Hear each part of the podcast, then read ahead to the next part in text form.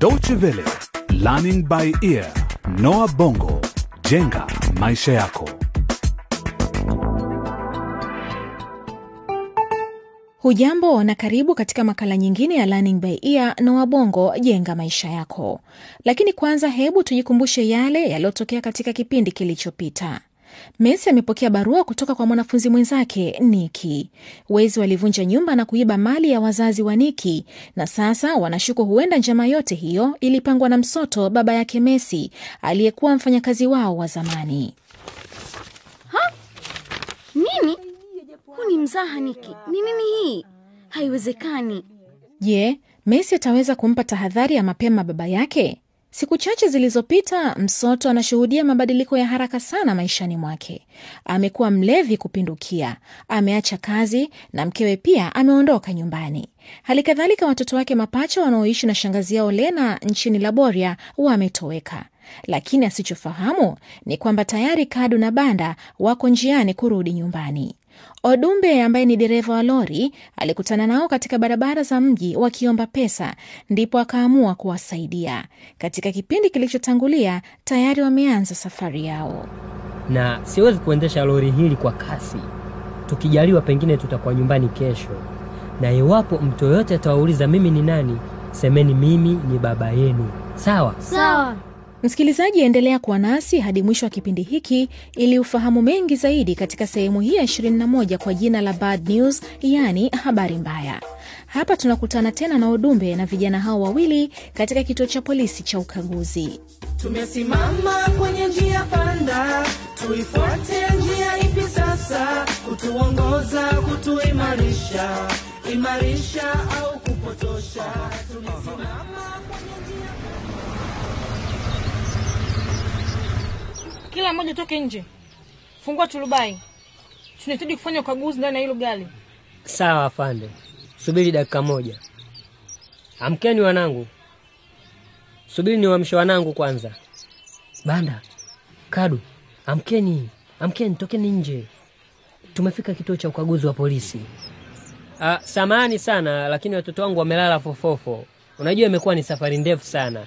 Unasafiri na watoto wako wawili, kwanza niwaone, lazima tumkague kila mtu. Ah, wamelala pale juu, unaweza kuwaona tu, si lazima utumie tochi.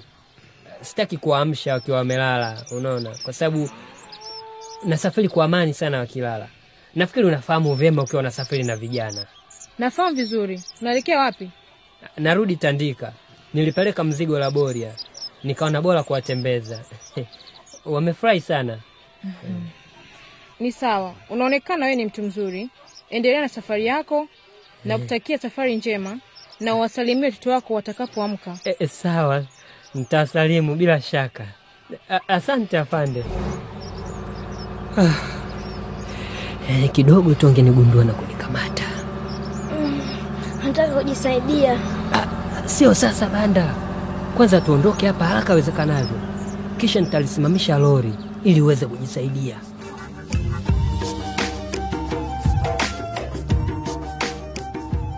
Messi, Messi, Abe baba, nakuja. Niko hapa baba. Kuna nini? Messi, ulipaswa kuchoma hizi taka na ukufanya hivyo. Giza sasa limeingia, huwezi tena. Samahani baba, nilikuwa nafanya kazi za shule. Kazi za shule pia kuchoma taka ni kazi ya nyumbani, si hapa huko nyumbani au? Ndiyo baba. We, kwa nini unanitazama jinsi hiyo kana kwamba ni mgeni? Si hivyo. Ndiyo, unanitazama na macho yasiyo ya kawaida, macho ya huzuni na shaka kubwa. Umejifunza tabia hii kutoka kwa mama yako eh? Sasa utaniambia unachofikiria au uache kuniangalia na macho hayo. Baba, hivi leo shuleni eh? Ah, subiri. Kuna kijana mmoja amenipa hii barua, anasema ulipanga njama ya kuiba. Eti nini? Ah, ni upuzi mtupu, mtu kunizingizia wizi. Yaani naonekana jambazi? Nani kakuambia hivi? Nimepewa hii barua na Niki Jumbe, ni mwanafunzi mwenzangu. Wazazi wake waliibiwa wiki iliyopita na wanadai unahusika na wizi huo, eti kwa sababu umekuwa ukifanya kazi nyumbani kwao kama mlinzi, kisha ukaacha kazi ghafla. Ndiyo, niliacha kazi. Kwa hivyo ni hatia kuacha kazi baada ya kufanya kazi kwa zaidi ya miaka kumi eh? Nimefanya kazi kwa zaidi ya miaka kumi kama mlinzi wa nyumbani. Ni kosa? Miaka kumi nalipwa mshahara duni kabisa, ndio sababu nikaacha. Kwa hiyo ina maana wafanyakazi wote wanapanga njama za kuwaibia waajiri wao baada ya kuacha kazi.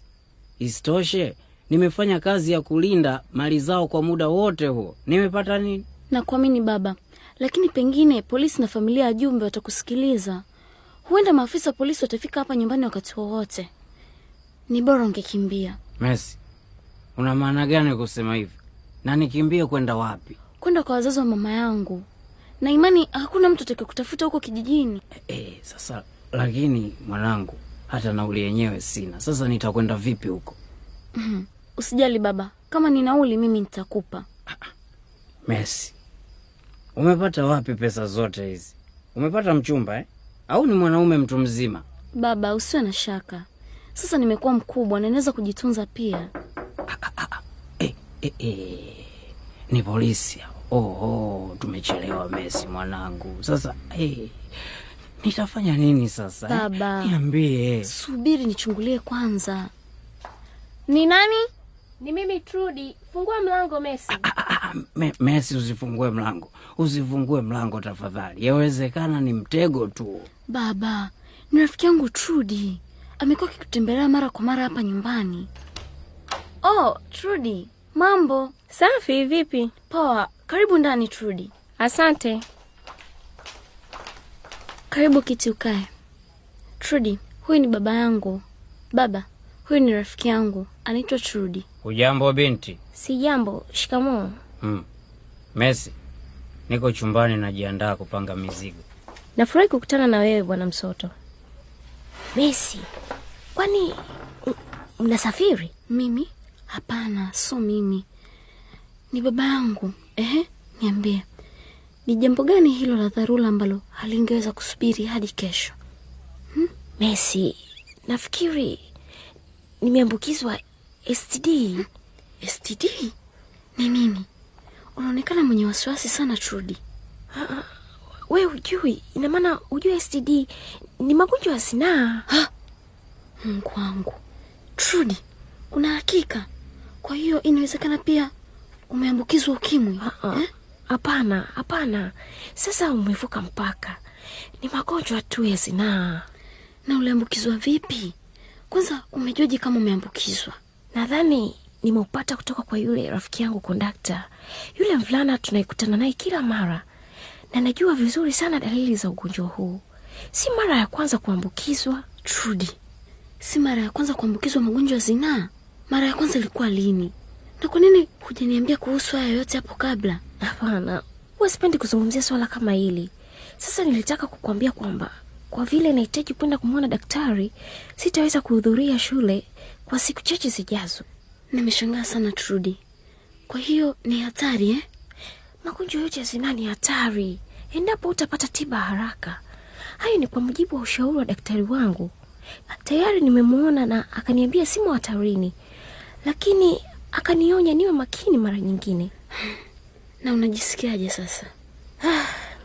Najisikia nawashwa, nawashwa tu, na huwa napata maumivu nikienda kujisaidia haja ndogo. E Mungu wangu, na wazazi wako nasemaje sasa? Aa, sihitaji. Wewe una wasimu, siwezi kuambia wazazi wangu swala kama hili, wala nisingependa wajue. Oh, na kama pia mimi nimeambukizwa?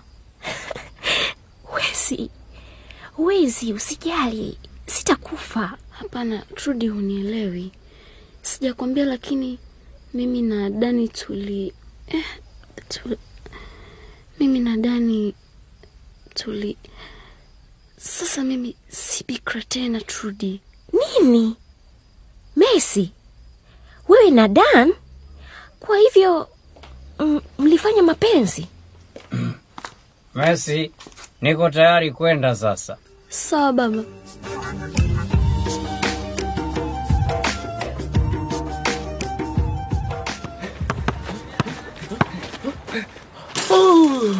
bao uzuri sana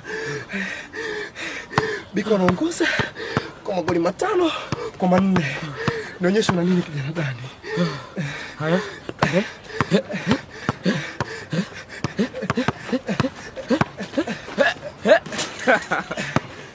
nimefunga Matano kwa matano, muda umekwisha. Moja akapumzike. Ah, Huyo ni kijana wangu. Eh, Hebu waonyeshe ujuzi wako ndani, waonyeshe ujuzi. Baba, unafanya nini hapa? Huyu ni baba yako, mmefanana na bado anaonekana kijana kabisa. Baba, umefika saa ngapi? Sikuwa nakutarajia. Nilitaka tu kukushtukiza. Hata mwalimu mkuu pia siyamwarifu. Nimezungumza vizuri na mlinzi akaniruhusu. Si unajua mwanangu mbinu eh? Uh, ameniarifu kwamba nyinyi wawili ni marafiki wakubwa sana. Baba, Mhm. huyu ndio Biko. Shikamoo baba Dani. Marahaba. Ni furaha yangu kukutana na wewe mzee Kanyama, CEO Kanyama, mkurugenzi mkuu wa kampuni ya Kanyama. Kwani Dani hajakuambia mimi ni nani? Oh, nilikuwa nimesahau tu. Uh, lakini hata hivyo nafurahi sana kukutana na wewe mkurugenzi Kanyama. Samani, sasa nitarudi darasani. Dani, tunane baadaye. Sawa. Dan, vyema kabisa. Hatimaye nimefika kuona shule unayosoma mtoto wangu, na yule msichana ambaye amekuwa akikuzuzua zuzua kiasi cha kumsahau kabisa Anita. Eh? Eti nini? Huku Dan akiwa amepigwa na butwaa na jasho likimtiririka kwenye shati lake, ndipo tunapokamilisha kipindi hiki cha leo. Na je, yapi yatakayotokea wakati mzee Msoto anaamua kuwatoroka polisi? Usikose kuungana nasi katika kipindi kinachofuata ili ufahamu mengi zaidi katika mchezo huu wa kusisimua. Ukipenda kukisikiliza tena kipindi hiki, tembelea tovuti yetu ya dw.de mkwaju lbe. Pia unaweza kutuma maoni yako kupitia ukurasa wetu wa Facebook. Hadi wakati mwingine, kwa heri kwa sasa.